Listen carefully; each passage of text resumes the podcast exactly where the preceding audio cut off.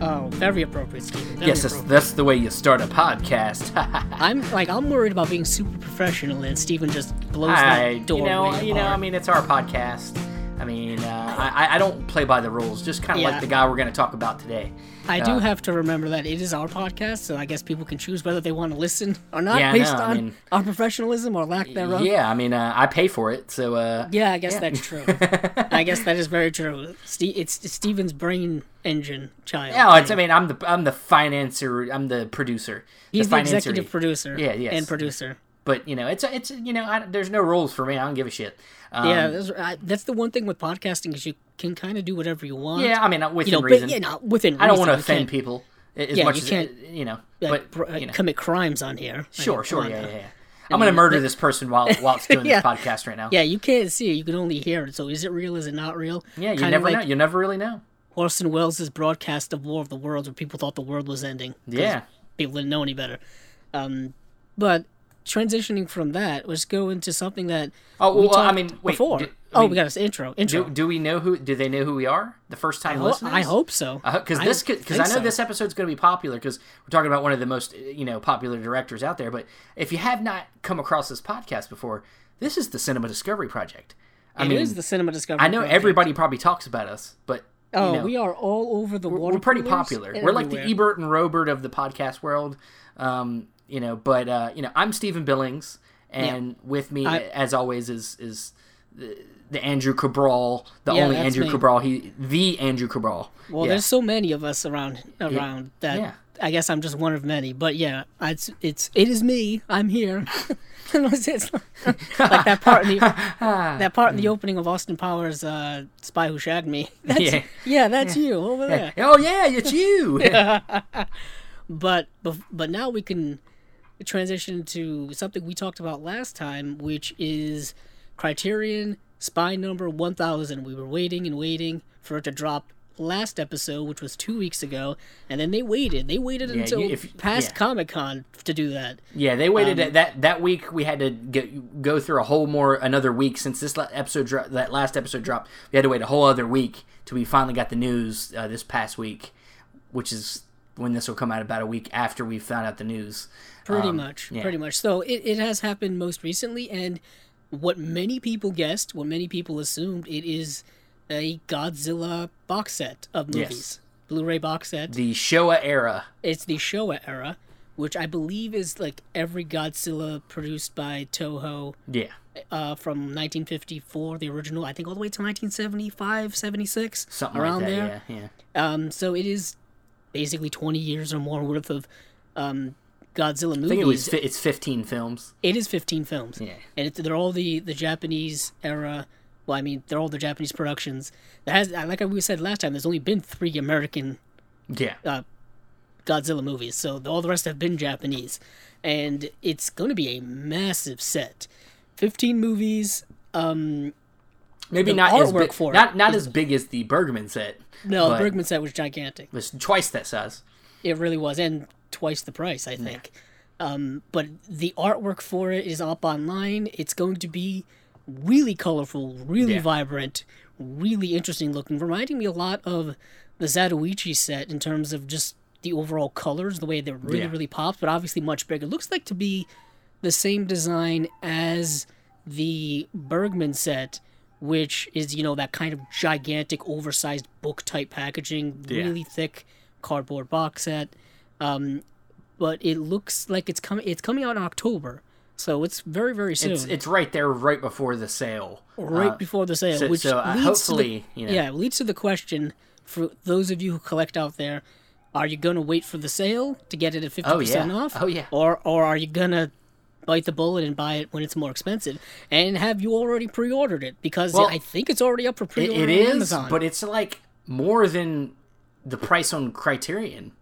Yeah, like, it's like two hundred and something dollars. It's two. it? It's like two twenty five on Amazon when it's only one seventy nine on Criterion.com. That's kind of crazy. That looks Yeah. like like Amazon's selling it for like their the official like regular regular price, the manufacturer's price, or something like that. Whatever those yeah. MSRP and all those those anagram things that I I think it'll change the out. closer we get to the time. Oh, it always does. Yeah, but always but does. but I, for you last time I bought the I bought the Bergman set uh, on Amazon and I So got it I. and I got it right you know got it right away. So um, that is probably what I want to do, but I, I that price has got to come down first. What's crazy is I bought it during the sale because Amazon just price matched it at fifty percent off, and I'm pretty sure it was selling out quick. That Bergman set sold out very Oh, quick yeah. in store and on BarnesandNoble.com. I expect And this I to happen too. Yeah.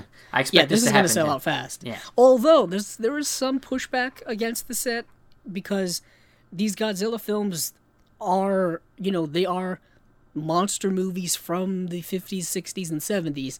This isn't high art Italian cinema, French cinema, American cinema, whatever. So like I guess there's pushback against it.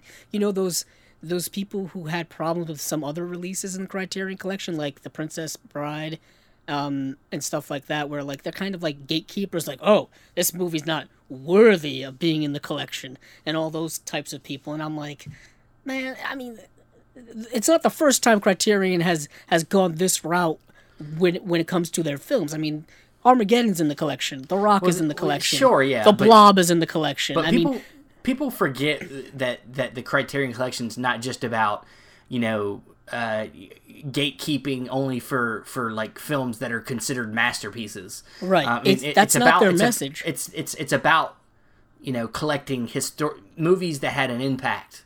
You know whether they're good, bad movies have impacts too.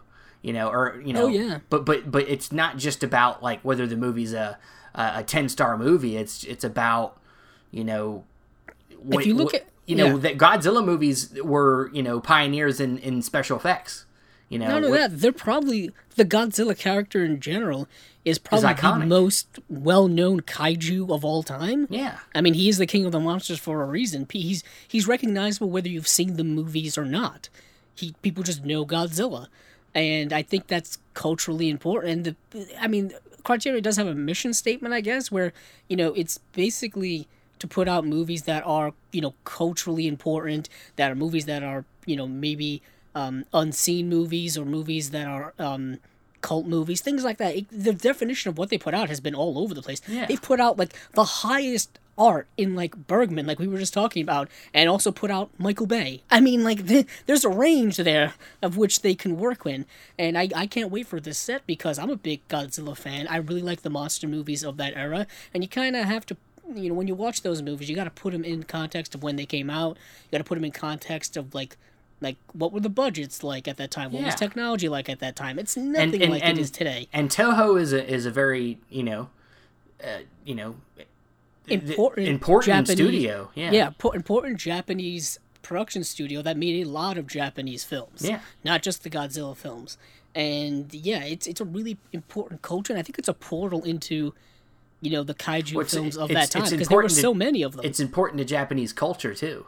as well. Yeah, Yeah, I, I mean, mean, like, it's- and Godzilla's a gateway into all of the other monsters. I think. Yeah. I mean, maybe not King Kong. King Kong is kind of his his equal in terms of recognizability. and then the- but I and- mean, things like Mothra and Rodan and Ghidorah and etc. cetera, et cetera. Yeah, and, and the thing about God, the Godzilla movies are, and, and one some of them are more, uh, I guess you could say, relevant at, at this than others. But like the movies are, are, are you know allegories for you know nuclear war, and they, you know Oh, they yeah. have a they have a message. It's not like they're just you know they're not Sharknado, where they're just they're just stupid monster movies for the sake of seeing them Right. fight. You know there there Yeah. are there is a little bit of a message I there. mean, some yeah, some of them are cheesy and dumb.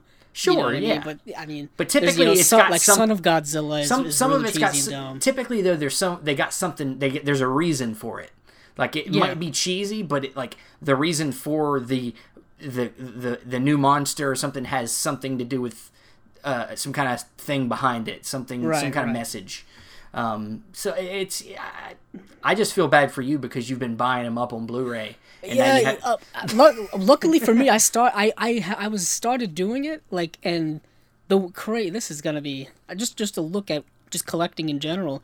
I went to get because I want to get all the ones from Kraken released, and Kraken releasing released um, Sony Pictures released uh, some other ones. But what happened is recently the Kraken releasing Blu-rays started going like out of print. They started Yeah. going from like ten dollars on Amazon to being out of stock. Now- now and we know can only why. get it from yeah, we can only get it from third place. So people who were selling a ten dollar Blu-ray from a month ago is now 50 60 70 dollars on eBay, and I'm like, oh my goodness, why did this happen all of a sudden? And they announced the set, and of course, those movies are in the set. Yeah. Things like uh, Godzilla vs. Uh, Hedorah, Godzilla vs. Gigan, uh, Godzilla vs. Uh, the Smog Monster, uh, or, or Ebirah Horror of the Deep. I can't wait to do one. a bi- I can't wait to do a binge on all these movies. They're- I'm gonna binge these what's movies. crazy there's a continuity it's a loose continuity but it's there between these movies because i've been watching them in order i love to watching franchises in order from like beginning moving forward sometimes there's no continuity at all Like the X Men, like the X Men franchise. X-Men, I mean, their timelines are all, all, all like ridiculous. The, the one of the worst ones is Highlander because Yeah. it makes no goddamn sense. Once you get past the first movie, things just go crazy. But I mean, like you see, like there's a, a somewhat of a continuity. Like these monsters show up and then they show up again, and then they show, and sometimes they partner with Godzilla to fight another one, or sometimes they fight Godzilla. It's a whole big thing where you see kind of this tapestry of monsters. But man, I'm glad that one those those ones that I missed out on are in this set. So I now I don't have to pay fifty bucks for a ten dollar Yeah. Blu-ray. Oh, yeah. you know what I mean on eBay or something like that. Granted, um, I like that it's just the Showa era and it's just like it's that complete first era. Yeah. For- We're gonna do probably a whole episode on Godzilla, but there's like uh, there's different eras. There's Showa, and Heisei, and then there's a third one which is like kind of the modern stuff. And Yeah. of course, there's the American stuff, but I like having like all of those in one box set, like a complete block of a franchise in one set, and that's kind of cool just for collector's sake. But um, yeah, I can't wait. So I guess we can move on to our main topic. Yeah, let's do it, man.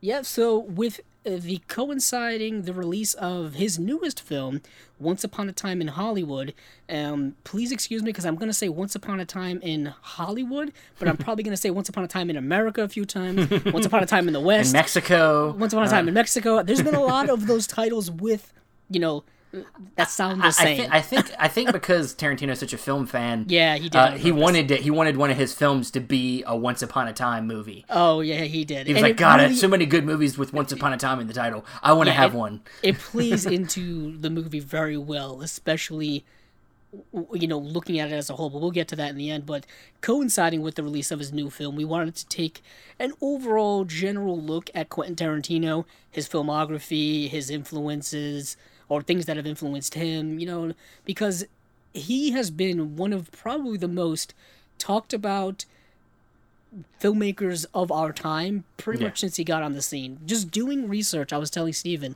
there's just so many things written about him. There are so many interviews, so many talks, so many think pieces written, so many articles about him over his entire career that it's it's it's over it's overwhelming just to get No, into he's all of that he's a stuff. filmmaker that very much likes to be in the spotlight.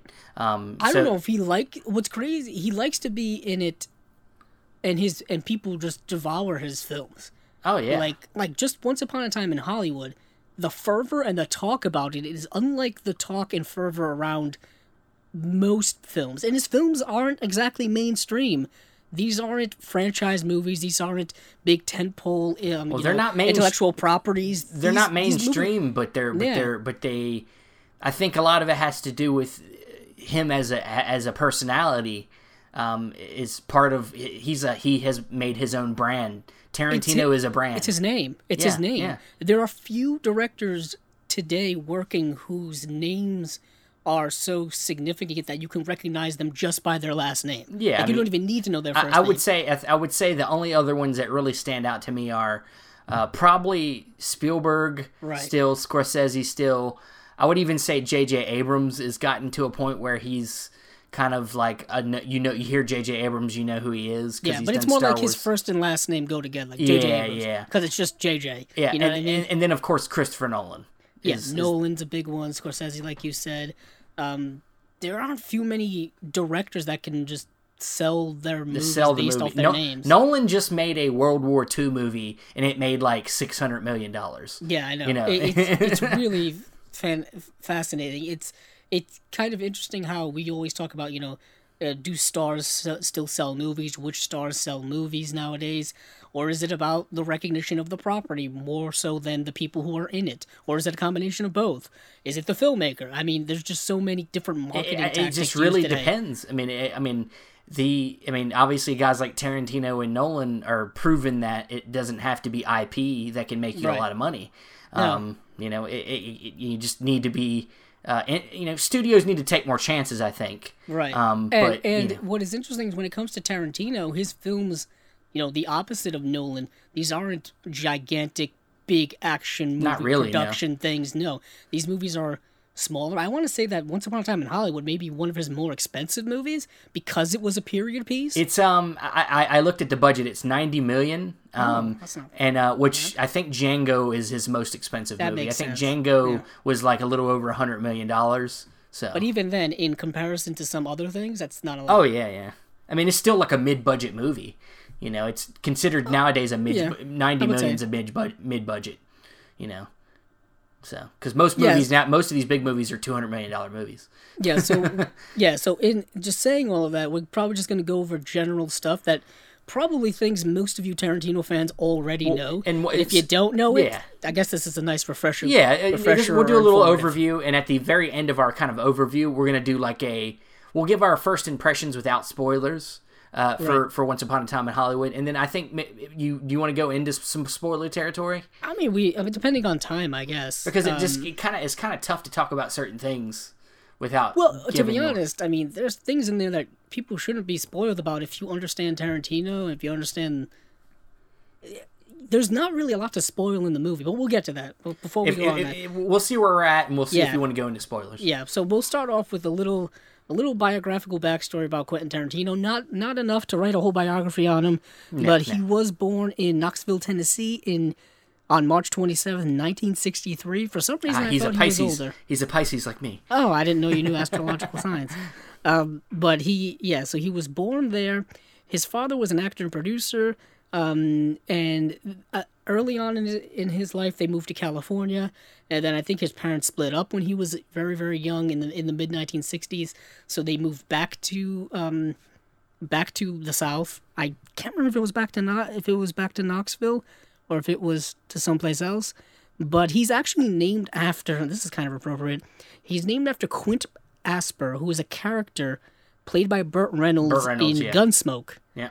And that's kind of very interesting considering that's- like that's- that's- he'd be a super duper you know, movie TV fanatic. Oh yeah, and, and, and you know what I mean? That's part of why I think he wanted him in. You know, he wanted him in Once Upon a Time in Hollywood originally. He did. and, and he did, and he, yeah, unfortunately, passed, away, Yeah, before they could shoot his scenes.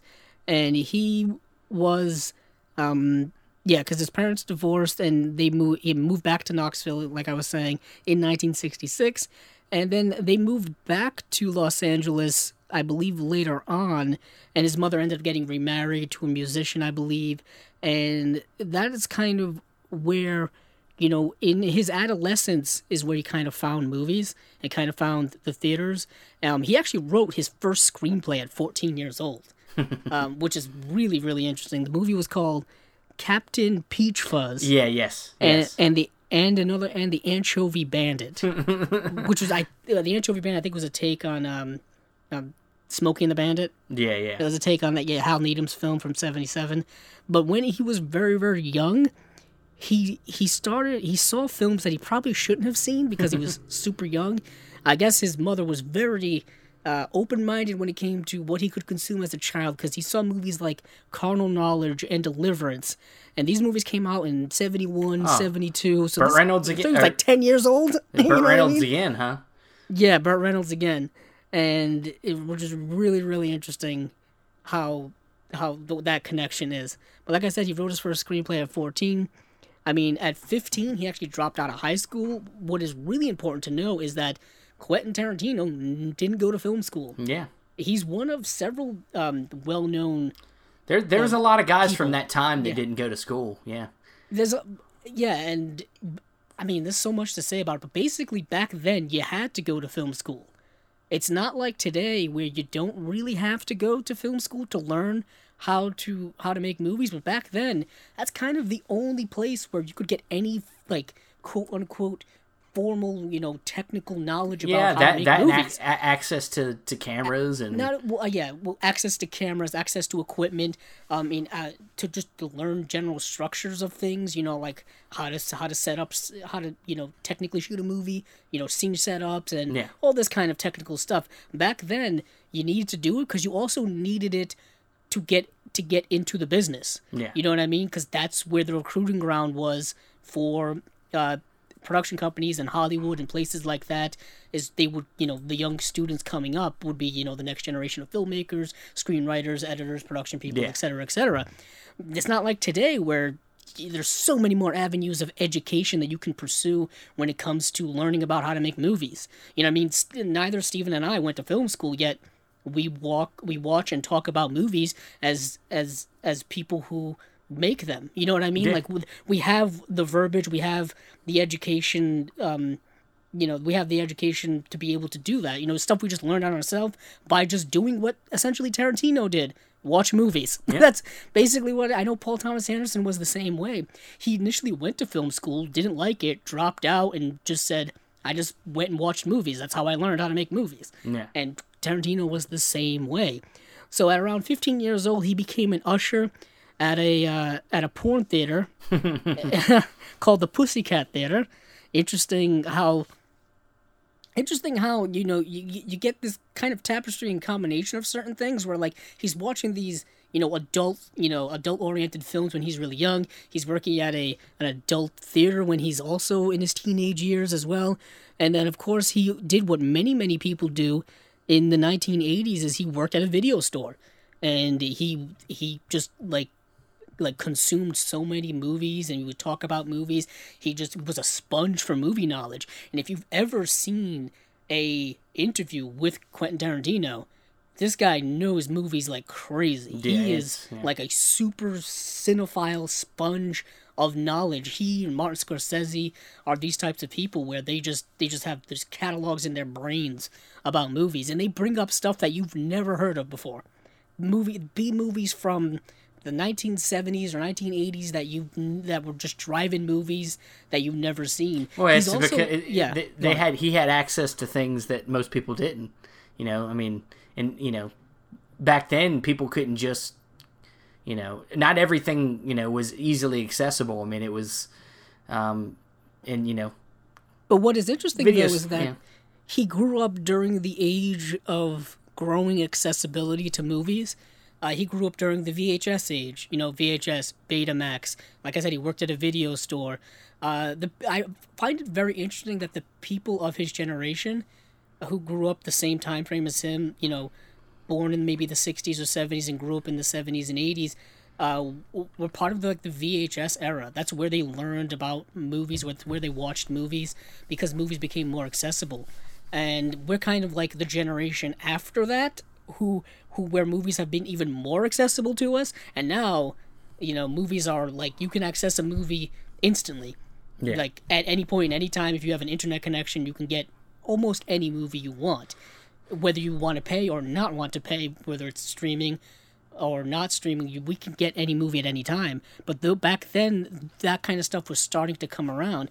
But I also wanted to mention that he's kind of a cinema purist from a certain perspective, where he loves celluloid, uh, 35 millimeter prints, 16 millimeter prints, 8 millimeter prints, and onward and onward, where he probably has a gigantic collection of movies on film that Well, yeah, he, he- he uses own- and collects he, and o- he owns screens. He owns a movie theater in L.A. The new the New Beverly, yeah, yeah. the New Beverly, which I think he bought around 2010, and it's supposed to exclusively run film prints of movies. Oh, yeah. I don't know if it was initially like if, if it initially had both, and then he got rid of the digital projectors, or if it still does both. I don't really know too much about it. But all I know is that it screens old movies like all the time. That's that that's its thing. It's a repertory theater. That there's a lot of theaters like that. But most of them, I think, now are digital versus you know actual like 35 millimeter canister prints of movies you know a lot of them i assume are also from his own personal collection Oh, I'm sure. i think yeah. Mar- martin scorsese i think is the same way he's got he's got film prints and all that kind of stuff because typically back then like we said even though vhs had come around before that, you could only really get them through film prints. That was that was pretty much mm. about it. So he's got all of that wealth and all of that knowledge, and he kind of takes all of that stuff, all of that cinematic history he's got in his head, and he puts it directly into his movies.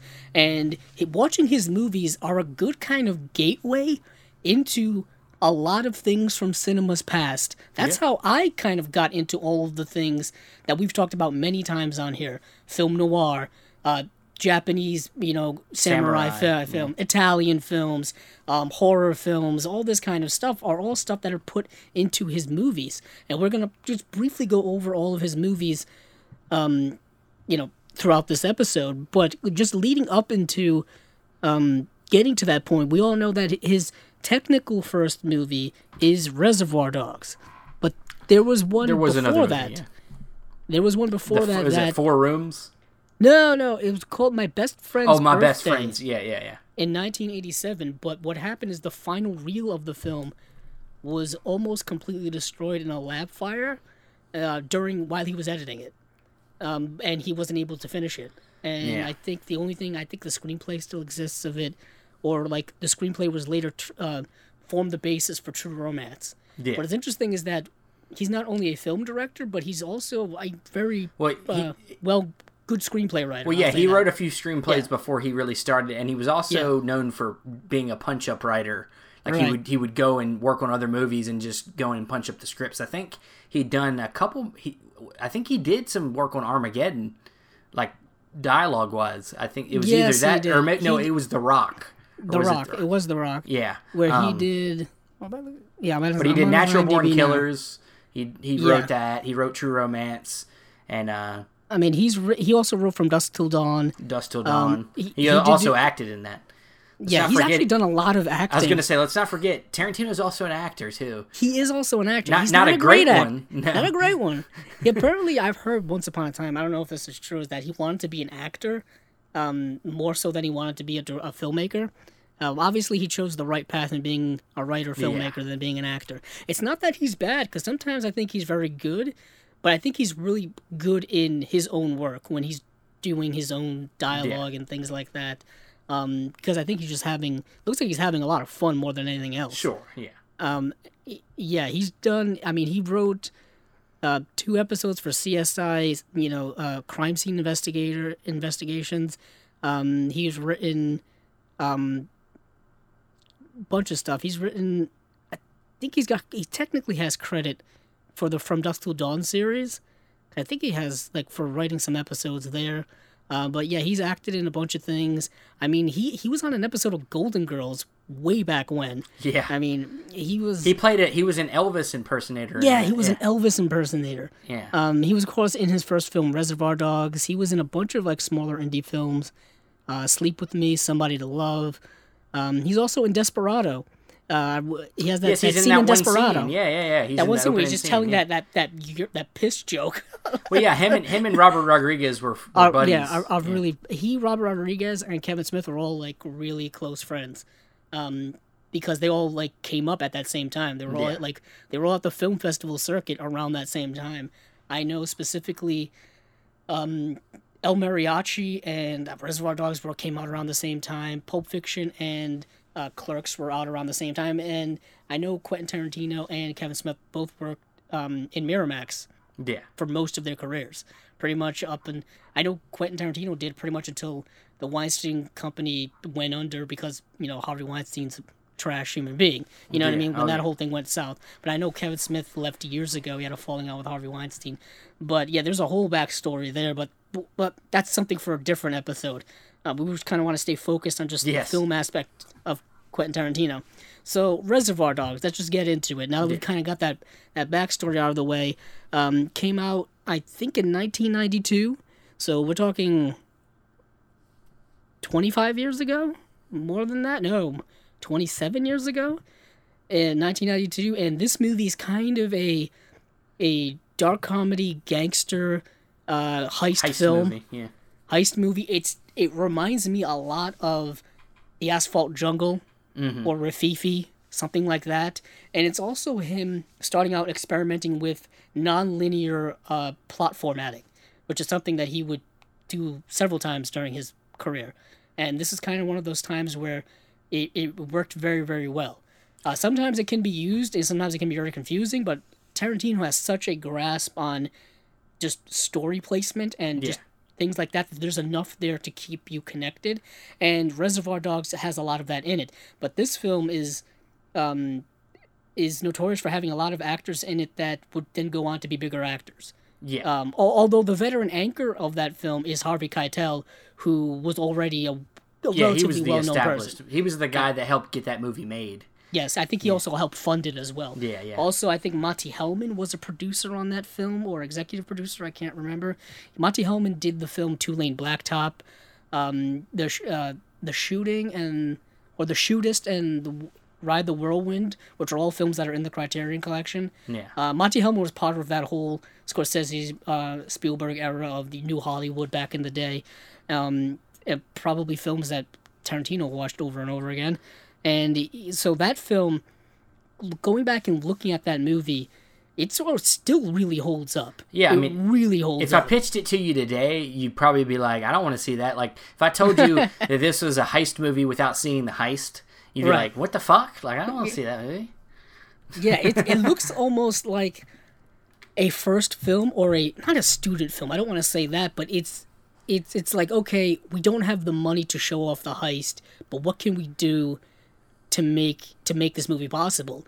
Okay, we'll just have everybody talking in a warehouse the whole time for 90 minutes almost.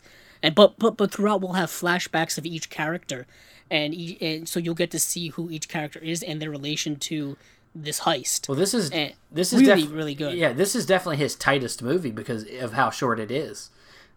Oh yeah, His movies, yeah, his movies yeah. would continue to blow and get bigger and bigger as he. I would say this and Death Proof are probably his two. yeah, and that's only because he did it. It's a double. It's a runtime. double feature. Not only that, because yeah, because the runtime is shorter. Yeah. I mean, his other films are much more heavy, heavy lifting and longer films. But this movie has uh, just just people who starred in it. It has Harvey Keitel, like we've said. It's got uh, Steve else is in it? Buscemi. Steve Buscemi in a young role. Steve Buscemi was working with the Coen Brothers back then. You got uh, Uh, it's got Chris Penn, Michael Madsen, Tim Roth, um, Lawrence Tierney, who's a veteran actor. He's from old Hollywood. Like he was Yeah. doing movies in the 40s and 50s. Um, and he was a kind of a crazy guy here. And of course, Quentin's in it as himself. And what is interesting is that all the dudes in it, they don't have character names. They're just Yeah. like, um, they just have colors. It's like, like, an old Blonde. school. Yeah, it's like a classic film. It's like a classic film. He would continue to do this in like, you know, in like a Kill Bill, where he, you know, the bride. You yeah, know, the, you know, And uh, it's kind of an old school thing where it's not it's not the characters, it's the their profession situation. or their, you know, their You know, nickname or yeah, their, like their characters don't matter. It's their it's, it's their it's role. like their role, what they're doing in the movie, and all that. the kind of stuff. boatman. The Yeah. you know, yeah. But I meant just like in terms of like their importance in the movie. It's Yeah. like we don't like, for example, I don't need to know what what Harvey Keitel's name is. I know he says it in the movie, but I don't need to know it for it to have any bearing But on it, but it, but it, but it how does, it affects me watching the movie. it plays into the plot though because they're not supposed to know each other's name based off of protecting each other for the heist. Correct. You know? Correct. But, um, and it, the one thing that became very apparent while watching this movie is that Tarantino's dialogue is incredible. Yeah. It's it's fast. It's I was going to almost say fast and furious, but it's it's fast. It's it has a great pace to it, and just the back and forth between the characters, the timing of it is all really fantastic. He's taking a lot from people like Howard Hawks, from people like um, Frank Capra, from people um, from the the old golden age of Hollywood who would have very fast talking movies. Yeah. He's taking a lot of that and putting it into his films, but he's giving it a modern tone because they're because these movies are R rated. They can talk in very non PC ways and say very Yeah, yeah. non PC things. And going back, you can see where, from a modern contextual lens, that some of his dialogue is problematic. There's a lot of swear words in it, a lot of sexual stuff in it, misogyny. You can definitely glean that from it as well. But I think just from a technical standpoint, not a lot of movies were doing that back then, and it was kind of a revitalization of, you know, this type of t- heavy talking movie. His Yeah. movies are very much heavy Di- dialogue. dialogue based. The dialogue yeah. drives the movies. Yeah. You know what I mean? The next movie, my favorite, Pulp Fiction. Oh yeah. Man, I've seen this movie at least a dozen Th- times. This was my first. This I'm pretty sure was my first Tarantino. Um, I, I honestly didn't get into Tarantino until a lot Hmm. later into my. Uh, I mean, I was like 21 or 22 when I first. I think saw, I was too. Yeah. and it was a friend that showed it to me, and and I was over his house watching it, and like I didn't even get to finish the movie on the first go through, and it pissed me That's off long. because it, we we well we stopped we he he had to leave and I had to go, and I and we stopped at the part with Bruce Willis getting on the bike and leaving. Oh, man. Zed's dead. That's where I had to stop watching. You guys were all already. At, you guys were almost done. yeah, I know. I was like, what the fuck? Can we finish this shit? It was like a half an hour left in the movie. Yeah, I know. Um, but yeah, I didn't get into Tarantino until around that age either. Um, I when I first started collecting DVDs, like around 2007, um, his stuff was kind of the first stuff I bought just from hearing his name. I had never seen any of his stuff before. I think I had seen snippets of Kill Bill, maybe, but I don't think I'd ever seen the whole movie. I don't think I'd ever seen one of his whole movies. And I bought like Reservoir Dogs and I bought Pulp Fiction right off the bat. I don't remember if I bought Kill Bill and Kill Bill Volume One. I probably did. I can tell you definitely one of the last movies I bought from him was Jackie was Jackie Brown. Yeah. Um, that didn't you know that wasn't Django or The Hateful Eight, but yeah, Pulp Fiction. When I first saw it, one from a first stance and not knowing anything about Tarantino, is it a tough watch? I would say it is because there is so much dialogue. There is so many things happening. It's non-linear Yeah. it's not linear, but if the more you watch the movie, I think after two two viewings, you can piece together the timeline yourself in your head. Yeah, you can start know to what I mean? understand how things fall in place. how things fall into place. And this movie, of course, introduced his long-term uh, actor attachment with Samuel L. Jackson, Mm-hmm. who is just absolutely fantastic in the movie. Just Got nominated for an. Oscar. Nominated for an Oscar, and this was also the film that got Tarantino his first Oscar. I believe he won For writing. best. I want to say original screenplay. That's Yeah, yeah. gonna be my assumption. Uh, because pretty much almost all of his screenplays are best original screenplays. Um, except for Jackie Brown, which is an adaptation. I think everything else is pretty much original. Yeah, this film won for well, best origin, original, original from a certain standpoint. yeah, I guess from a certain standpoint, he is. There, there is a lot of people out there who don't like Tarantino because they feel he's just ripping off Well, I- you know, the I- I- films from the past. I I I, lo- I really I mean I enjoy Tarantino. I don't I don't put him up as high as as every a lot of people do, but I, I and because I do agree that he he does spend a lot of time just reliving the past and Oh, putting of in, course. and putting it in his movies and, and, and, and it's fun and everything, but I wouldn't say he's necessarily the most original filmmaker. Um, I just think he's he's got an interesting point of view. Right. I'll say this also: he is not the only one, and he's not going to be the last one because pretty much every filmmaker takes things from the past Oh, definitely, and definitely. it into. But he's a little bit he's a little bit on the nose. He's a little bit on the nose. I mean, you'll, you'll see. I mean, especially with like Kill Bill, like Lucy Liu's character in Kill Bill is clearly Lady Snowblood. Like it's Yeah, really oh, obvious. yeah, clearly. Oh, we'll yeah. get we'll get to that. But um, but in Pulp Fiction is when he really you know up uh, arrived on the scene. Like Yes. his star power was pretty pretty much there because you get all that critical acclaim. Reservoir Dogs was highly acclaimed as well amongst critics, but now Pulp Fiction I think made over two hundred million dollars at the box office, Oh, yeah. and it's you know small budgeted movie. this is an eight, again, mil- eight million dollar movie, I think. There's no stars in that movie. I mean, uh, uh, John Travolta was a big star, but his his his star his, popularity had waned. his, his flame had gone out. This was his comeback movie, essentially. I mean, Samuel L. Jackson was nobody at that time. Of course, he had been in movies. He had been in um, some Spike Lee stuff. He had been in, I mean, Coming to America back in the, back in the eighties. He's got that that one scene where he's robbing McDonald's. But I mean, this was another one that kind of put him on the scene. Also, um, who else in the movie? Uh, Ving Rhames. I think this was before he was in Mission Impossible. So Yeah, yeah, it was. He, he's in that movie. Um, Uma Thurman. There's a lot. There's, yeah, Uma Thurman. She wasn't um, popular at the time. This is certainly another film that was a launching point for her. But Tim Roth again was another one. who was in this film. Amanda Plummer. I mean, uh, uh, so many. Uh, Phil LaMarr was in the movie. He plays Marvin. Phil Yeah. LaMarr is the guy who's done like voice acting for like every children's programming in the last twenty years. Um, Bruce Willis, like we've said, was probably the biggest star. I Probably, mean, yeah. this, he had already done two Die Hard movies. I want to say by this point. Mm, Yeah, He, maybe he, three. he well no he he he was it was right before he did his third one. Yeah. So he had already done two. That's, Yeah. Yeah, so yeah, so, I mean, him, him and John person. Travolta were the two biggest stars. Yeah, Because you, I'm mean, you, you you, could watching- argue John Travolta was a bigger star, but I mean, I said I said this when we did our um, spotlight on The Sixth Sense, but man, go back and watch Bruce Willis in the '90s, where he actually cared, because he was really acting his ass off in, in a lot of those movies, and he's really good in this film. He do, he has one one sequence, a part of this uh, in the movie where uh, the movie structure where each movie each part is kind of a little vignette, but they all connect somehow. They all take place, and you see other characters in each in, in each uh, vignette sometimes, so you see the connections there.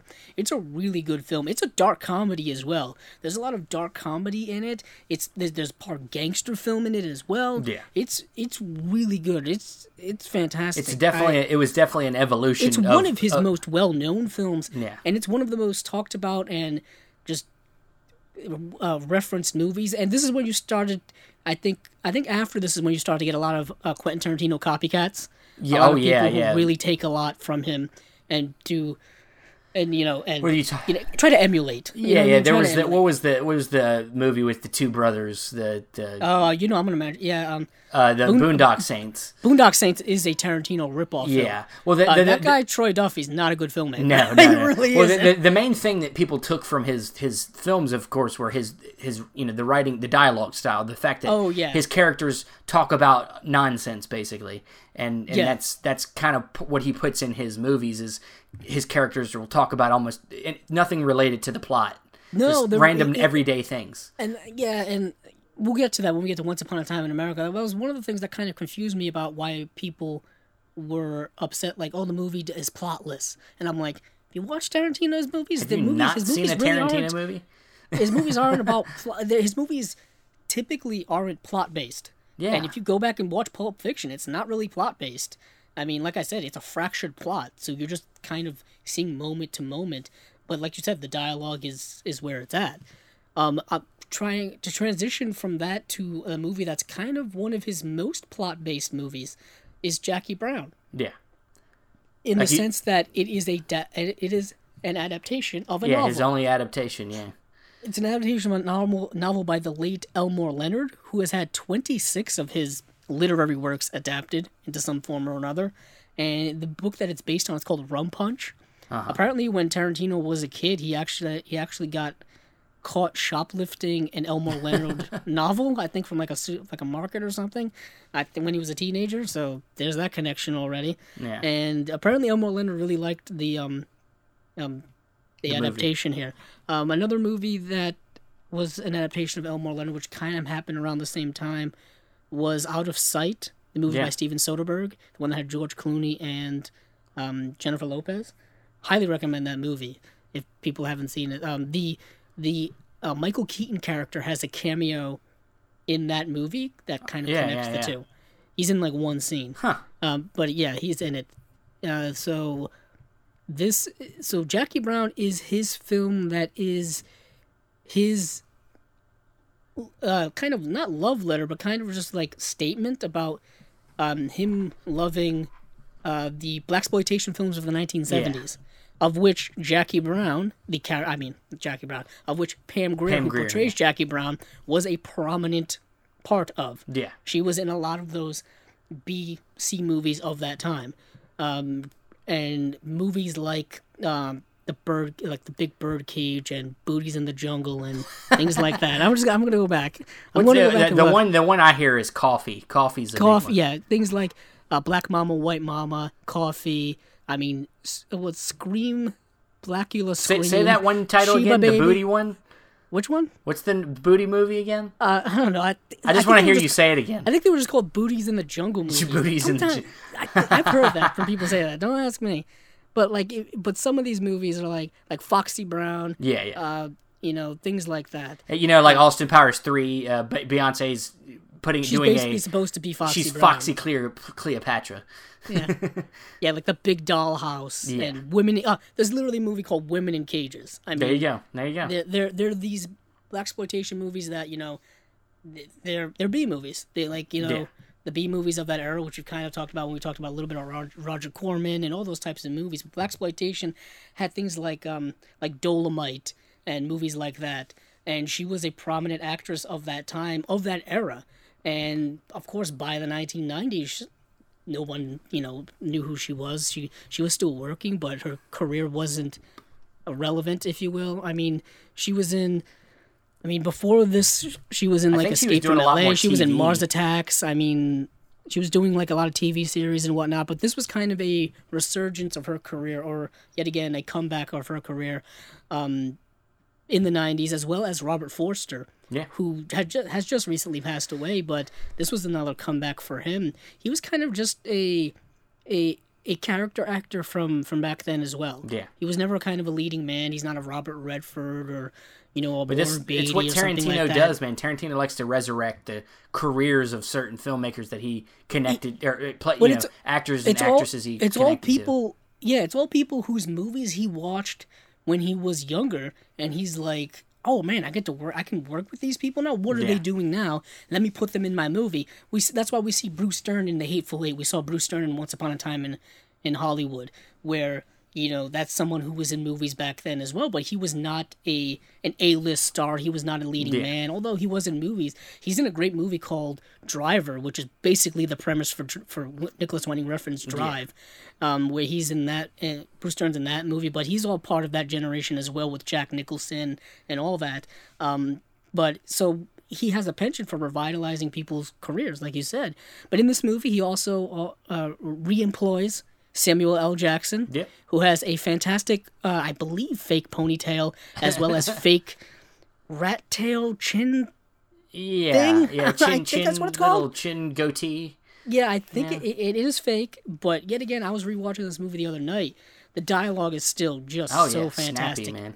It's a long movie. It's two hours and 34 minutes, which is the same runtime as Pulp Fiction. But the difference between Jackie Brown and I think Pulp Fiction is Jackie Brown is more plot based, so therefore moves a little slower. You can kind of feel the two and a half hours a little more. But the character interactions I think are great.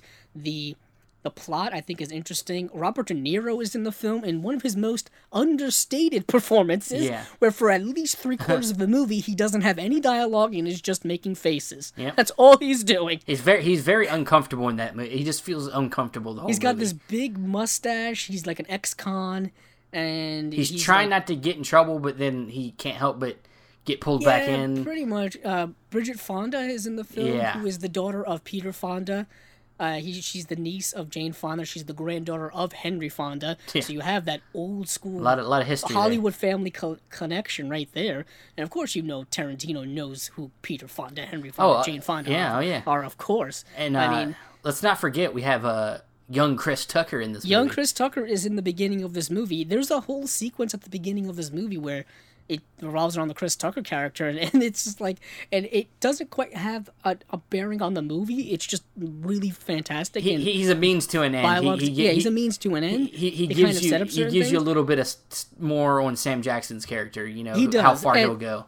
What is interesting though is I'm watching this movie like last night, rewatching it actually, and you get an hour. It's not until like an hour into the movie where the the main plot actually like really kicks in. Yeah. and that's something that's really interesting with Tarantino's films is, especially his longer films. Well, mostly his longer films is he takes his time. He takes his time setting up situations, setting up dialogue, just having characters interact with one another, and it, yet again, it's not conducive to the plot. He's not setting up plot points. He's just having people having conversations, talking to each other, having making cultural references. The movie opens with Samuel Jackson just watching a video about you know really attractive women selling guns, and he's just going off about you know AK forty seven. AK forty seven when you have to kill absolutely everybody in the room except Every no sub- motherfucker in the room. yeah, I didn't I'll say it for you. Yeah, I'll you say it for you. Except no substitute, and then he's like talking about the forty-five. He's like, he's like, uh, everybody wants to have the forty-five because the killer had a forty-five. but what people don't know is that the that the forty-five has a jamming problem. And then he's talking about like, oh yeah, I'm, you know, I, you know, I buy it for this and I sell it for that, and it's just like what you what you're learning is that he's a he's a gun runner Yeah. and a drug smuggler and all that kind of stuff. He's a he's an he's a yet again a a nefarious character, which is really interesting. Is that the, the three films that we've talked about so far, they all have really like morally bad characters at their center for Yeah. the most part, and yet you still watch it and you're still enjoy Compelled. the movie, at Yeah, least from yeah. my perspective. Granted, Jackie Brown, Jackie Brown's also, you know, someone who is not exactly morally, you know, bright. She's she's smuggling drugs back and forth to Mexico and, and back because she's a flight But she's the attendant. most. But You know she's the mean? most em- em- empathetic. You know, But like, she's doing it because she's got a shitty job and she needs the money and all this kind of stuff. She I seems mean, the least uh, bad. yeah, yeah, the least bad. Of course, Robert Forster, I think, is the the Is white the, knight. the nicest. The yeah, yeah. the white knight of the movie and and their back and forth is really really interesting because they have like a kind of a romance thing happening or unrequited She's more using happening. Him, really but I good. mean, yeah. she is um but it's Pam But- but, Grier. you she know, wants to use me to make money. Sure, yeah, she can use me to make money. Yeah, why yeah. not? But but you know, these first three films have all kind of been in that kind of close in that same genre of crime movie. really, yeah, You know, crime, dark comedy, morally gray characters, Yeah. very dialogue heavy, very you know they're all of a certain ilk. They're all Yeah. very much uh, very similar to one another. But then we get like a five year break. I was gonna say we get a break, and then now we go dramatically different. Dramatically different. Now it is the early 2000s, and we have this movie, Kill Bill. Yes. It's his really long revenge movie, basically. And this And, movie, and this kid, now we're, we're we're going ahead and saying one movie as in, as in yeah, one I do want to mention it. It was split up because it's like over four hours long, so they wanted Yeah. to split it, split it in half. Part one comes out, and then part two. Part one came out. I want to say 2003. I think it was a year other- later, right? Yeah, the other one came out in 2004. Yeah, that's what I want to say. Um, let me make sure about that. But yes, 2003 and 2004. Yeah. And and what is interesting is that if you watch them as just one whole film back to back, you can, as the whole bloody affair, as they Yes. say. Or if you want to watch them separately, you can do that as well because they there are two different. Like there's there's a way to break them up to where they're two different movies.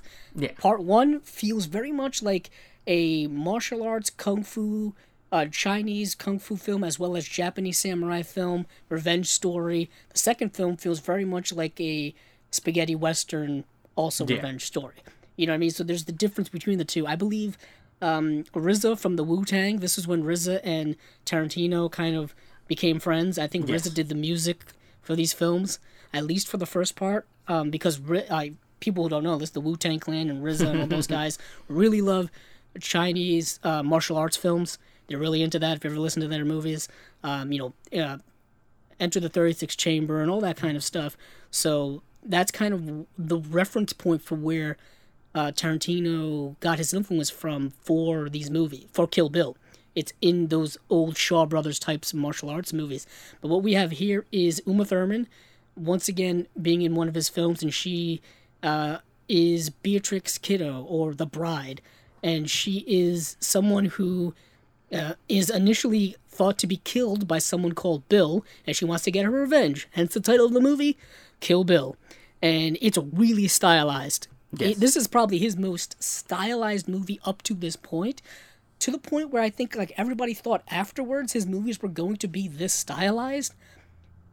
Well, I think But- it was a it was a shock at first because Yeah, he hadn't done anything so- like this yet. No, and he had done a little bit of homage type stuff when it came, I think, to some of the violence he had put in like Pulp Fiction, where where uh, Samuel Jackson and John Travolta characters are shooting those kids or whatever, and then the Yeah. screen like flashes red. Like that's something that's an homage to, I believe, Sergio Leone or something like that.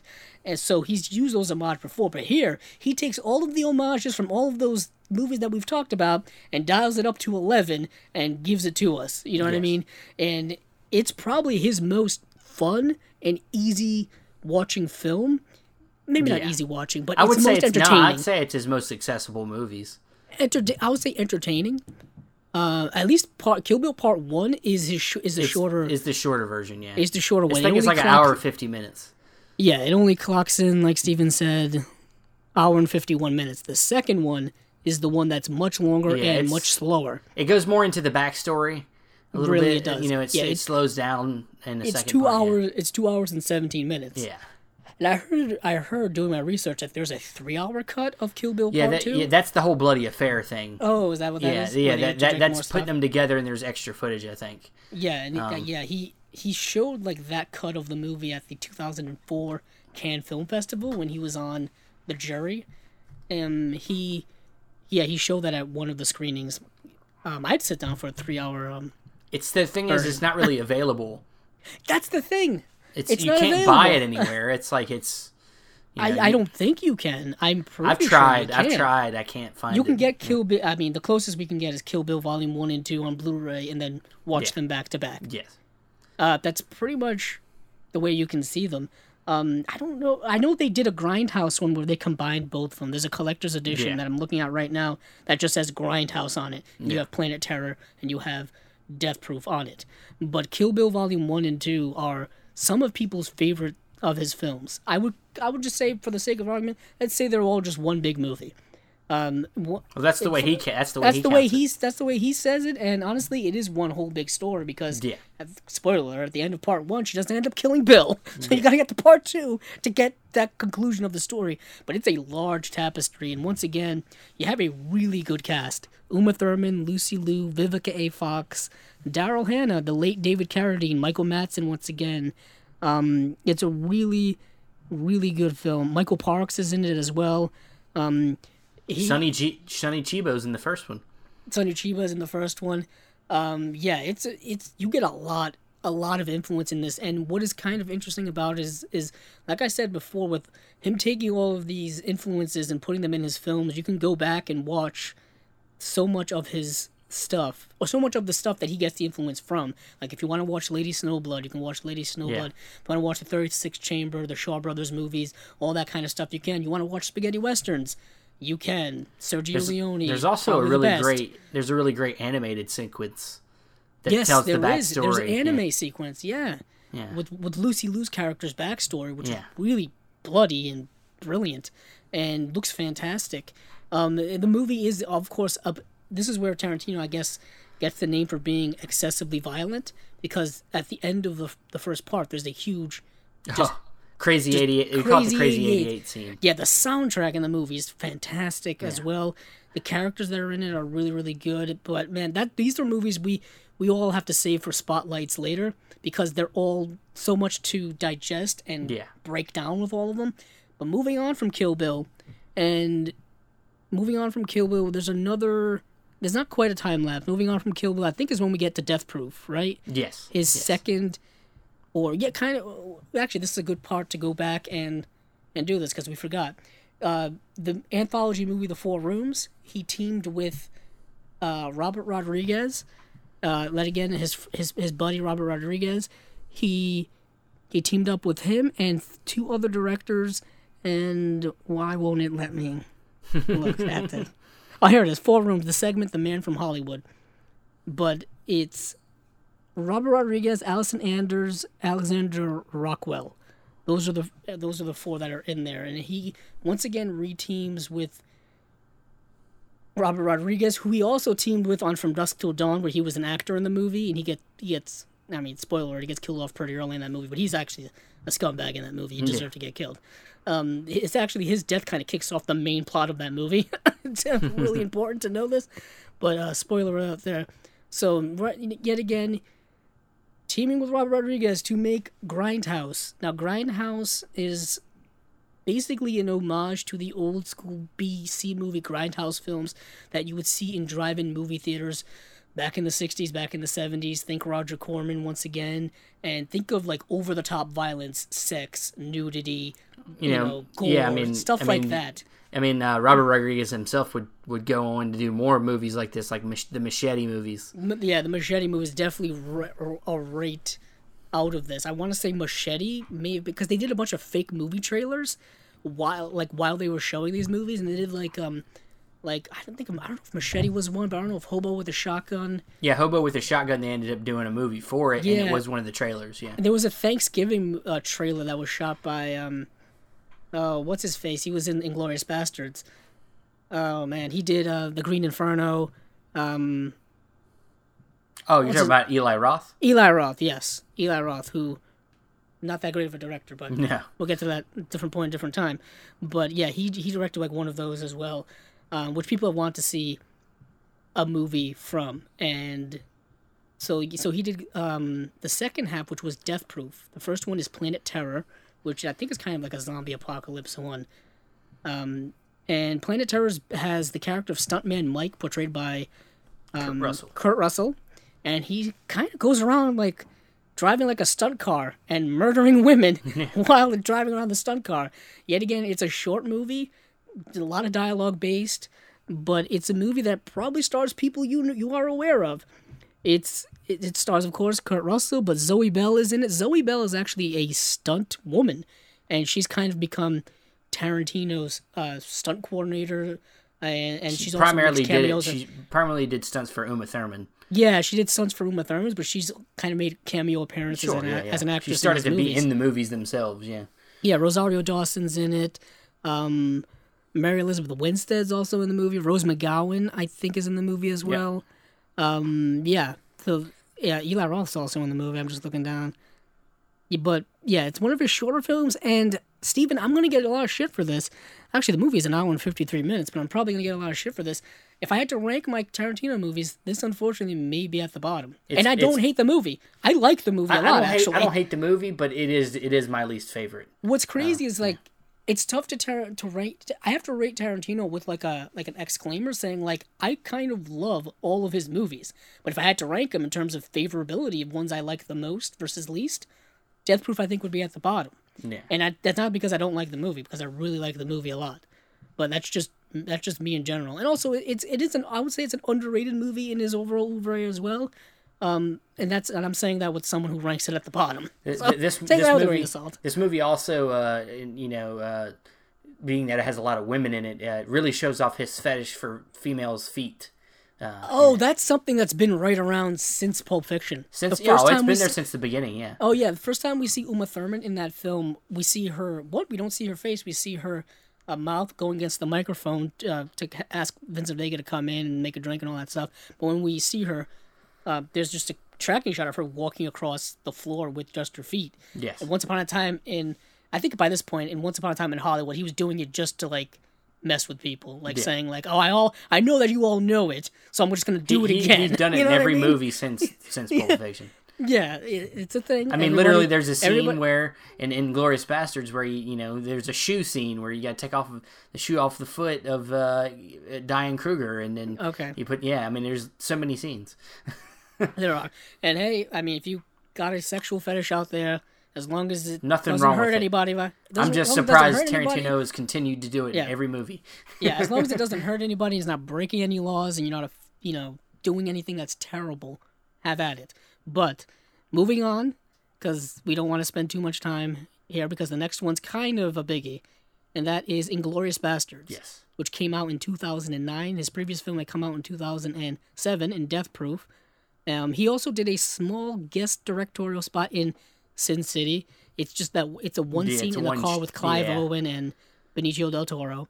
But he, we I guess we have to mention that I just just because. But this big one here is Inglourious Basterds. This may be people's favorites. It's it's it's definitely my favorite. I think it's my favorite. I, I Um, waver right now between Pulp Fiction and Inglourious Basterds. I don't know if Pulp Fiction I'm holding on to it because it because it's it, it's a movie I've seen so many times and I have like a, a an attachment Yeah. to it. But Inglourious Basterds is pretty fantastic. Yeah. I mean that movie is the screenplay, the acting. Well, I mean, I, I would say the biggest thing for a lot of us is is the introduction of Christoph Waltz. It really is. like know, no, I, I have no idea who Christoph Waltz was before this film. I mean, we also have this is also starts his. Uh, I mean, they've only done two movies. Brad Pitt is in it. Uh, Melanie Laurent, Eli Roth once again. He's the uh, Danny Donowitz, the Jew Bear. He's in the movie. Michael Fassbender. This was 2009. This was before Michael Fassbender was really known.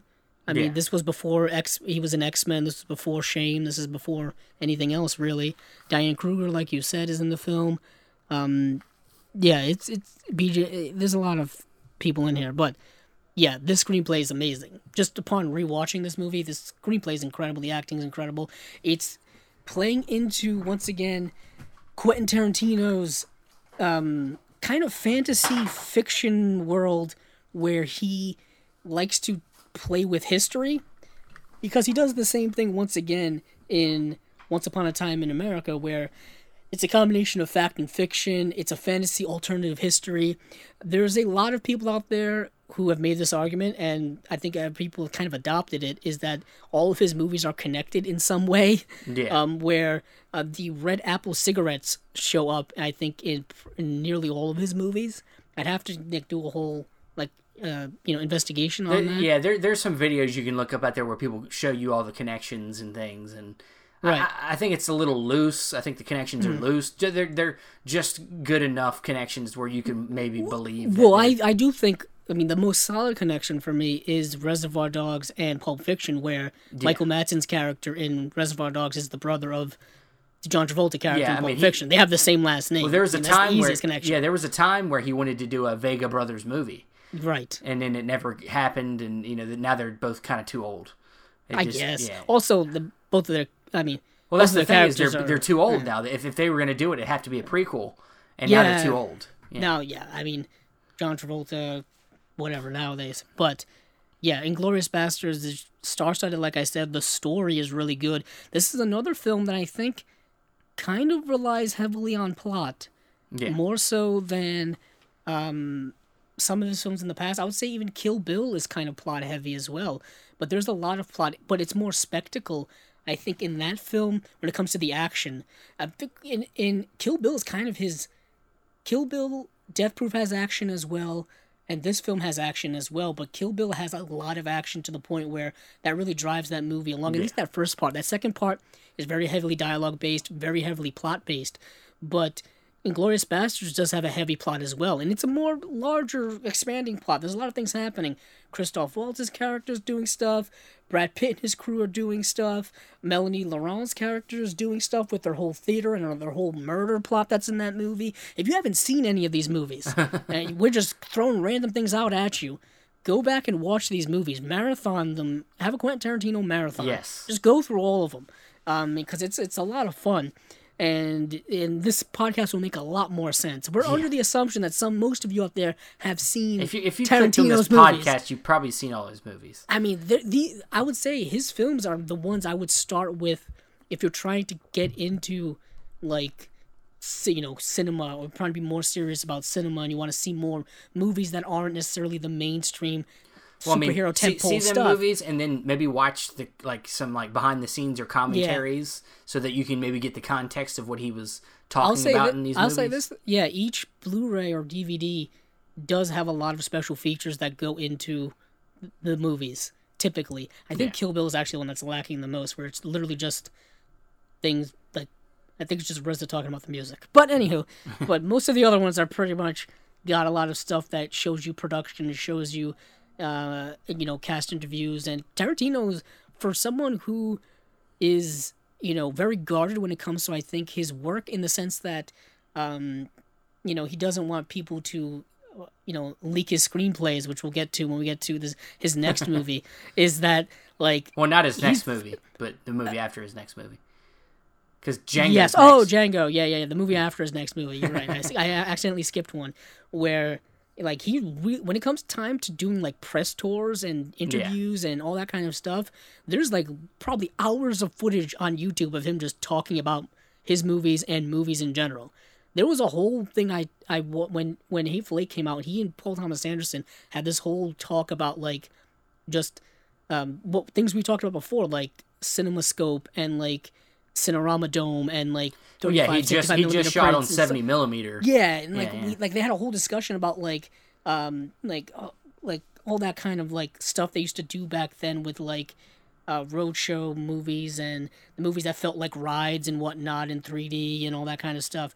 But yeah, so, so there's so much stuff out there. But Inglourious Basterds, one of his best. Can't recommend it enough. Um, his next film, he once again dips into a a genre. I, I would say that Inglourious Basterds is, uh, his war movie. If you have to give it give that Yeah. a genre, it's his homage to war films of of yesteryear. Things like you Yeah. know The Longest Day and uh, Dirty Dozen and things like that, and all those types of movies. Those World War II movies, which there were so many of them in the 40s and 50s and 60s. I mean, The Inglorious Bastards is, was already a movie. Yeah, Inglorious Bastards was literally already a movie. Yeah. Um, so Django Unchained is his homage to spaghetti westerns, and it's his also ven. It's also a revenge film, and it's a film that, um, really it was his kind of state. At least at the time, the way he rationalized it is that he wanted to make a movie, um, a, a spaghetti western set in the deep south. This movie Yeah. takes place in 1858 and he wanted to make kind of like a like a vengeful commentary, I guess, on slavery, American slavery. Yeah. And he made thing he said things like, you know, uh, you know, America's never really doesn't really like to talk about it or deal with it in any way. So I'm going to make a spaghetti western movie about it. And a lot of people didn't didn't didn't really Oh, of, Take- like, take like, to like, that. like most of his movies, it was very controversial. Right. yeah, there are certain controversies to it because, you know, there's been a whole like um, there's that there's been that debate pretty much for a long, long time, even before recent events. Do movies and TV shows and music impact uh, these uh, you know horrific crimes like mass shootings and things like that? Yeah. And and Do- do- they always do- ask Tarantino about that. stuff. Yeah, do film. We can get into it more when we talk about Yeah, Once Upon a Time in that's a whole other thing. Yeah. But yeah, um, with this movie, a lot of the controversy was around the N word being used many times. that's something that's actually come up in his films a lot. Yes, Um, especially Spike Lee. Spike Lee doesn't care for it. There's a lot of people. I wouldn't say not only Spike. Spike Lee didn't didn't like the fact that he was treating the slavery era through the lens of a spaghetti western. He didn't like that at the time. But the N word has been something he's used since Reservoir Dogs. Yeah. Used it then. He used it a lot in Pulp Fiction. His character in Pulp Fiction used it a lot. Samuel Jackson's character uses it pro- profoundly a lot Yeah, Um, and it's it's something that is is definitely controversial. yeah. It's it's probably one of the one of the more controversial things that he's done, and I don't. It's tough, man, because it's a word you shouldn't you shouldn't really say. There's no real context to where you one should say that word, and in the movies, the character's saying it say it in such a br- uh, such a brash way. Sometimes it's used for insult. Sometimes it's used in well, okay. colloquial conversation. I mean, this is a whole. It's thing a whole. It's a whole thing. We can go down a whole thing. Yeah, we can all gotta do a stay whole episode on. We gotta but, stay but, on- But the thing is, is it's like it's a thing we're continuing to fight all the time, and especially with his movies, you know, using that word during that time was like breathing. That was a word that was used all the time. So Oh, if historically, we're talking about if we're talking about Django specifically, yes. historically it, it, it, it kind of falls in line but the problem is is that it's uh, tarantino a white director making this movie and that's the problem um, It's also a problem. I mean, in, in, in his other films, he used it a lot as well, and Sure. th- th- those weren't period pieces. but, but of course, but- yeah. Back in nobody wants to look at the yeah. movies in the context of how he's making the movies these are obviously exploitation movies What and they is- don't but they don't like that he's making them Well, That's what what- is I mean? What is really unfortunate is that that word is probably used in everyday conversation so brashly and so loosely Yeah. more than it more than it should be. Yeah. Or yeah, so that's something I think that he's highlighting. i'm not saying it's okay i don't no, i don't no. use the i don't I use just the want word I just want to acknowledge that it is something that is used a lot in Sure, just yeah. society and reality, and he's kind of taking that and putting it into his movies. And I don't know if he's commenting on its use so briskly that that that people should Well, take I, I, notice think, of. I it. think the thing is, is people people can't separate reality from movies like he can. that yeah, there's a Yeah, people people want to take the movies and put it into their everyday life, like it's it's it's affecting them or it's uh, an issue because it's like it's supposed to it, possibly influencing people, like you said. And It's- and yeah. to me, I, to me, if you can't separate movies from reality, and if you don't want to see that, then just don't watch the movie. That's It's what really- I say. Especially with a modern day contextual lens, the line between reality and movies has blurred significantly Yeah. in terms of the way in which people analyze and talk about movies. They talk about these movies as if they're saying real world things, Well, and this is- sometimes they're not, and sometimes they are. the big and that- uh, well the big what I mean? conversation is is do film does film have a moral filmmakers have a moral obligation to put things in their movies that are you know quote unquote pc or like you know to be morally responsible because they don't want to influence people or or give people bad ideas or do they have that obligation and i don't think they do I don't think they do either, simply because I view films as an art form, Yes. and I don't think art should be censored. No, you're I- I censoring mean- no matter because movie, if you only made movies that uh, promoted good things, quote unquote, the good things in the world, then They get boring. it would be boring and it wouldn't be real. It wouldn't be close No. to reality. No. You know, and movies are supposed to blur that lines between reality and No. fiction. You know, Now, And I will also say, I guess, devil advocate is like if someone wants to criticize someone for putting something in nothing their wrong films, with criticizing. you have Yeah. the right to do that entirely. I mean, no one's saying you don't have the right to do that. But let's get back on track here. Let me push everything back to Yeah, Django. let's get let's get let's get into the next film. Spaghetti Or- Western. Spaghetti Western 18, 1858. Uh, Django was portrayed by uh, Jamie Foxx, and he's a former slave who's trying to get, um, yeah, he's trying to get his wife, who's been sold, who's sold into slavery, and um, Well, he gets and- he he gets he runs away and he becomes Yeah. a bounty hunter with he becomes Christoph Waltz's character, Christoph Waltz is in the movie. But once Yeah. again, he won another Oscar for this film.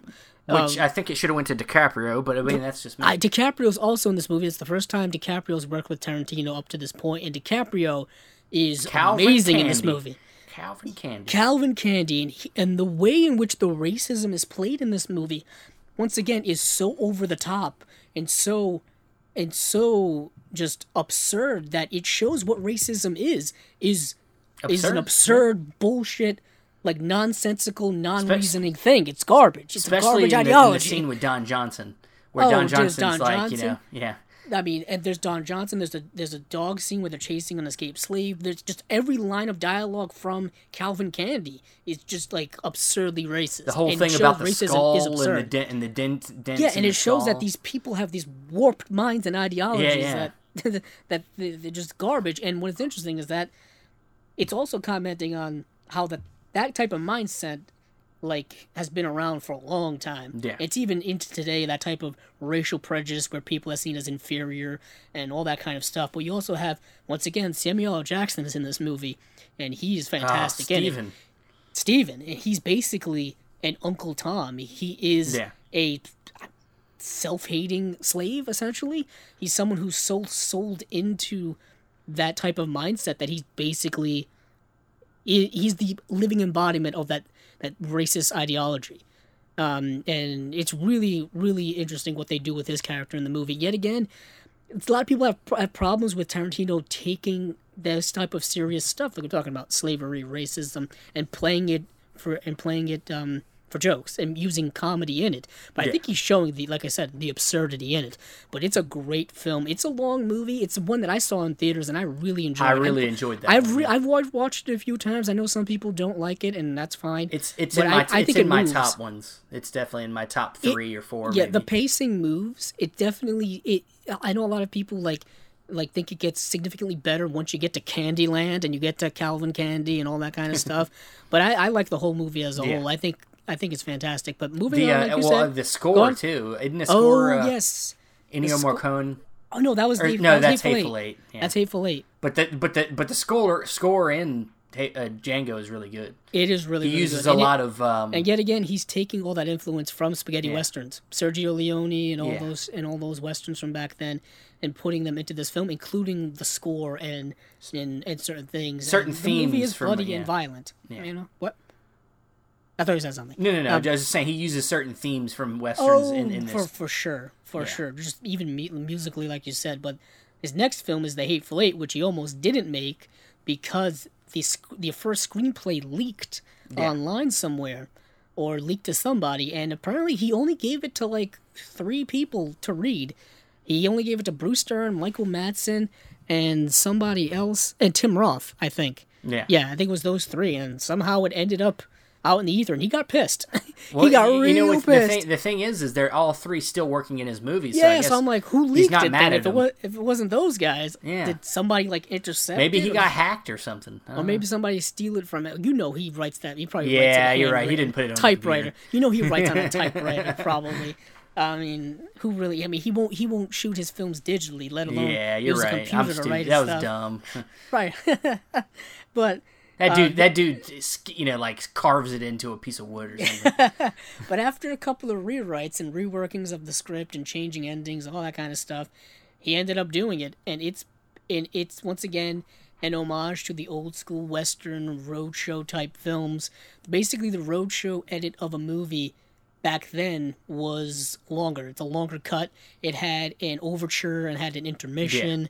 Um, you know, basically like you would see movies back in the day. And the roadshow roadshow edition showed around around the country in a few. Well, yeah, I, I got a chance to see this in uh, on film, Right. um, in the roadshow version where there's the you know there's an overture, then there's an intermission, and and um, yeah, it's, it was it was fantastic. I got Eh. a um, program. Yeah, I know he he added a few extra minute. He added a Yeah. few more minutes, and he also like changed some dialogue and whatnot. Yeah, I think yeah. throughout the movie. But this movie, I was particularly fascinating for me because just from a a you know film history standpoint, I mean the the old school westerns I find to be eternally fascinating. Um, and I really was interested in what he could do, and also it's kind of his version of a play. It moves it's- basically a three-hour It's, play. bas- It it's basically a western mixed with the Murder on Orient Express. Yeah, You know, it's- it's a takes whodunit, place. Yeah, it know? all takes place in one location. Yeah. Um, what I really like about this movie is I think it was shot in like super CinemaScope, wasn't it? Like, Yeah. Oh yeah. Yeah. It was. Like it was two- a seventy millimeter movie. yeah, the, he used the same lenses that they used Lawrence for, of Arabia. For Lawrence of Arabia, they had Yeah. to dig those things out of storage. Yeah. Th- The one thing I also remember from this film is that just uh, exhibiting the film was an issue because 2015. I mean, Well, no, nobody. Yeah, nobody Nobody- had the, the yeah. technology anymore. Everybody switched to digital. every theater had switched to digital. None of the projectionists knew what the heck to do with the one. They had to go back and they had to find uh, the projectors that were equipped to project these movies in 70 millimeter. Well, yeah, I mean, the, for the for they the, didn't for the have them. initial run where they showed it on film, they did, but they, Yeah. but but they, there was a digital version, you know. Oh that- yeah, there was a digital. There's always a when these things are exhibited. Uh, I think there's always a digital backup just in case. yeah. That happened a lot where the projector broke down, or the projector there was a malfunction, or there was something wrong with the the print or whatnot. And I think they were only able to exhibit it in like a hundred cinemas all nationwide or something like that. Yeah, it was very limited in film. It was very yeah. limited because they could only find so many projectors and and they, the people working at the theater didn't know what the heck they were doing Yeah. with it. I mean, I mean, as Steven, you worked as a projectionist. Yeah, I, I, I, I was fortunate enough to be there right near the end where I actually got to work with film, which was really cool. Um, but yeah, even the theater I work at, I used to work at now is all digital. There's no. yeah, they're, they're yeah. all digital now, and so they had trouble exhibiting it. But I re- and this was one of the. This is actually just going back and because there's so much Tarantino fervor right now. A lot of people don't like this movie. D- some people yeah, didn't- it's, a lot of people Yeah. think it's too long and too boring. It's boring and it's and uh, you know, eh, it's not one I've gone back to watch a bunch. Um, I think I've seen it maybe I've maybe seen it twice. two or three times, yeah, maybe. same here. Um, but it's it's definitely interesting. I, I I think part of it is too is maybe because he had just done a western and that he kind of did be. another western again.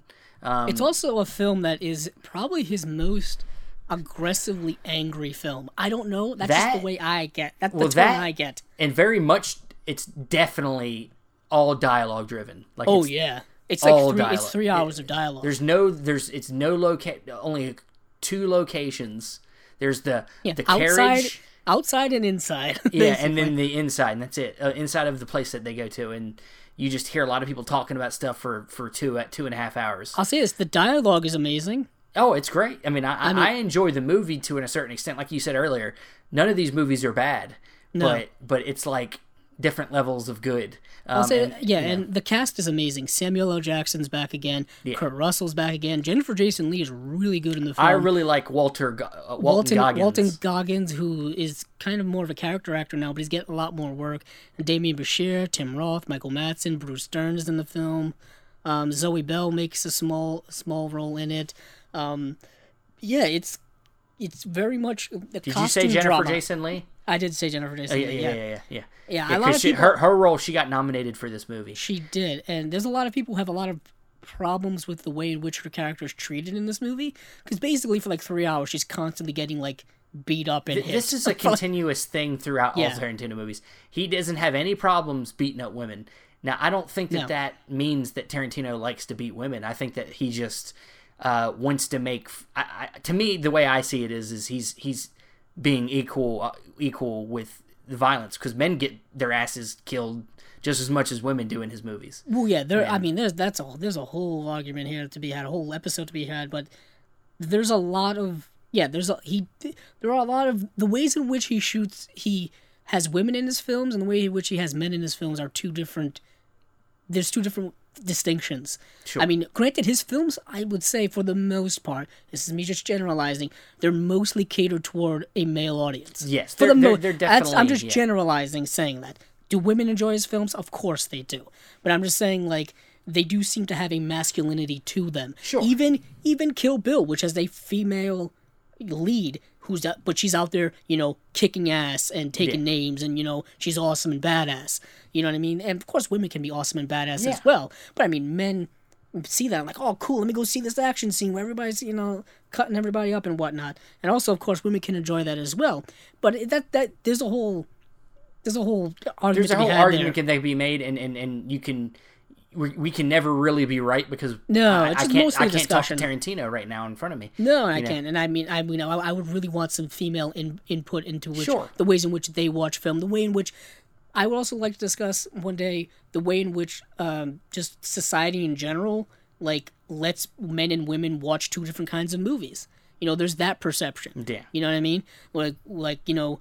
When when we're young and when we're growing up, what movies are see- are we watching to, comparing to what um like a, a young girl watches? Like what is Yeah. the difference? What are they allowed to see versus what we're allowed to see? There's a Gender whole difference gender there. specific films. There know, very like- much is. We are. I mean, I think specifically in our generation, there was a lot of gender specificity t- in terms of what we were exposed to as children. yeah.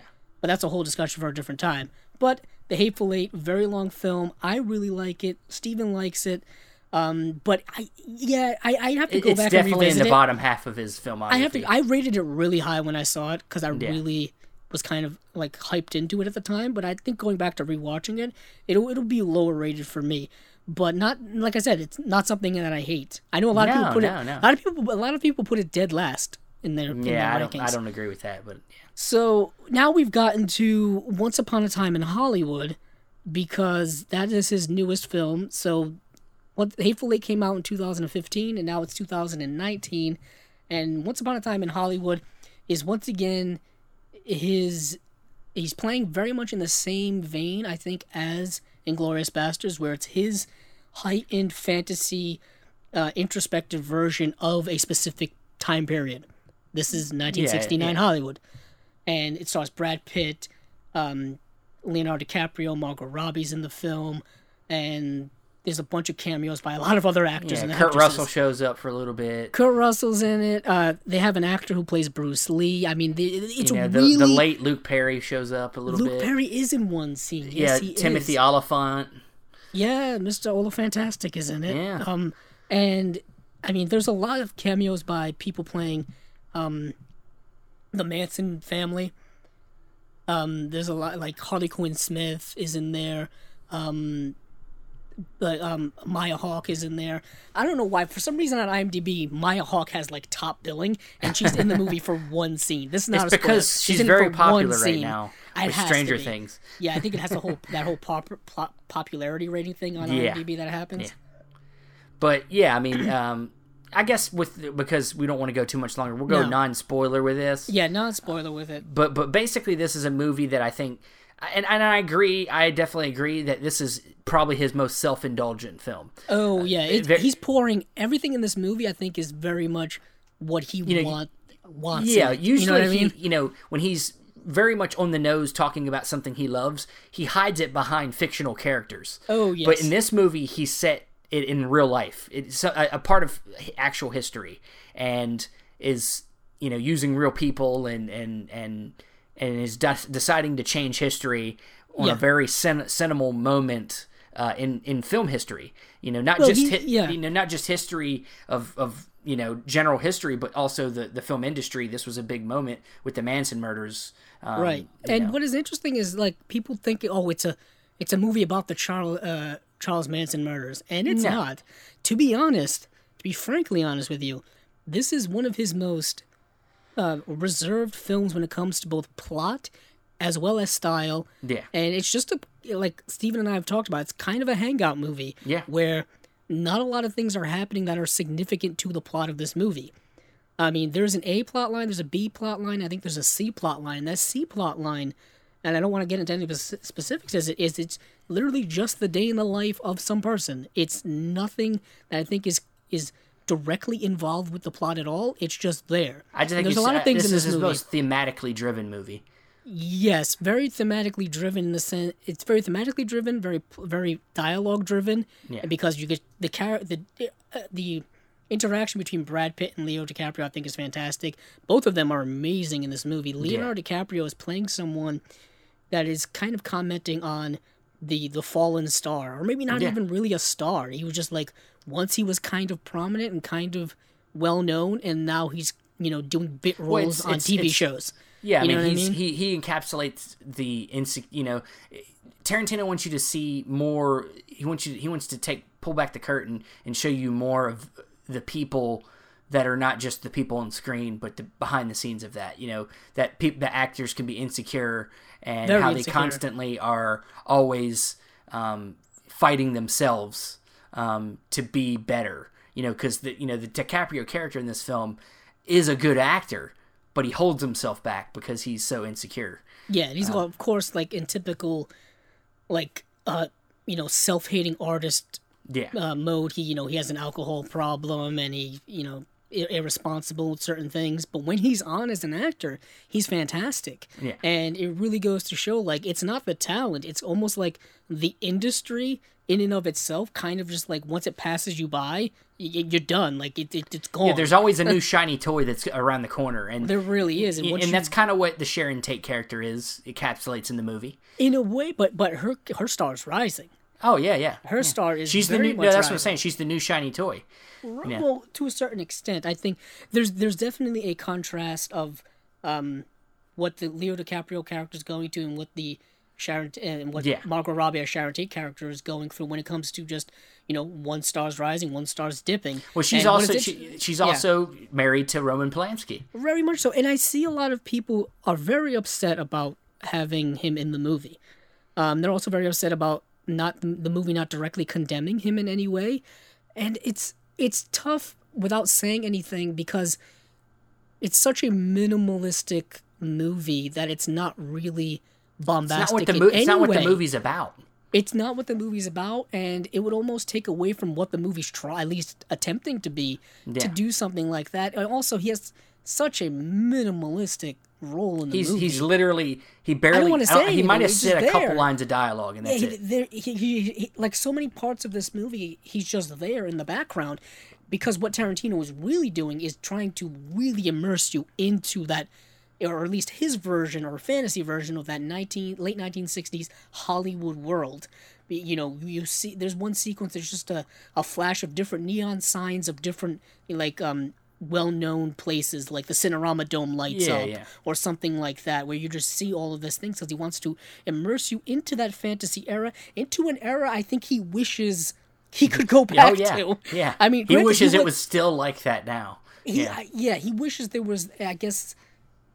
I mean, there's so much to talk about when it comes to cinema history at that time, but I guess he really wants that era to to rage to ra- uh, to to exist again, yeah. or go back to it. But you know, of course, Hollywood is way different now. Things are way different now. What is very interesting is that this. The way in which this movie comments on stars and, like we said, star power, but Brad Pitt in the movie is not even like an actor or anything. He's a stuntman Yeah. which is something that still barely gets recognized today. Yeah. This movie's like this is what 50 years later, people Yeah, I know, still right? barely recognizing stunt work and stunt people and their importance to to the movie and things like that. I mean, and there's so many inside references to that time period and to and to that era that you kind of need to know, I think something about that era to be interested in it because like I said there's not a lot of plot in order for you to grasp onto to Yeah. really for for this movie to carry you you really have to like You're really gonna have to invest yourself in the characters. You're no, no, have no, to but you gotta like really like care about that time period. Care Yeah, yeah. You know what Tarantino is trying to say about that time period, what the fantasy of that time period is, and all of those things because there's no real plot for you to you know grasp onto and lead you along. Yet again, it's going back to what we've talked about several times. This movie's not really plot driven; it's dialogue driven, it's situational driven, and even then, that's minimalistic Yeah. in terms of like driving the film along. I really like the film a lot. From a technical aspect, it's it's amazing. Like the cinematography, Yeah, it's a very the beautiful editing, film. Yeah. the screenplay is fantastic. I mean, it's a really it's one of the best, most well-made films Yeah, you'll I mean, in theaters this the year. The thing is, yeah, the thing is, we can't get if we're not gonna do spoilers, we can't really get deep into it and give you some of our thoughts on maybe some of the issues or maybe some of the issues that other people have had.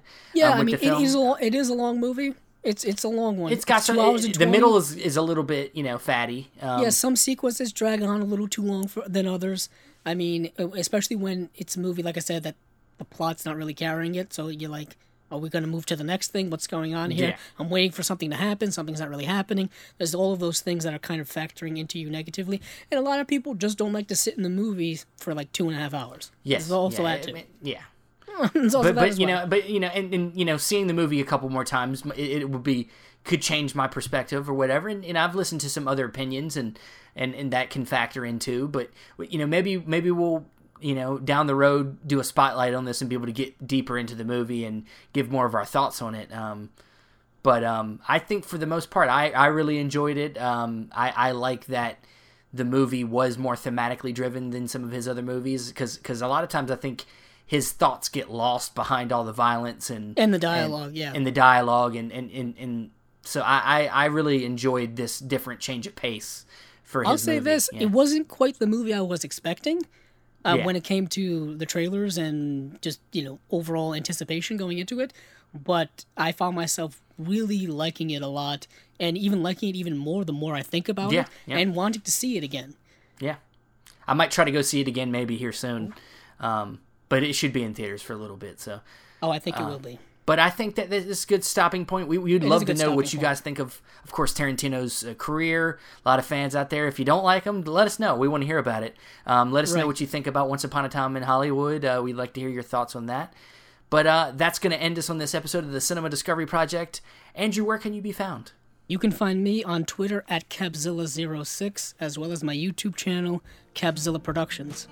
And you can find me on Facebook, Steven Billings. You can find the audio for this podcast on Podbean or Apple uh, Podcasts. And that will be it for this episode. Thank you for listening. And hey, keep on watching them movies. I know I will.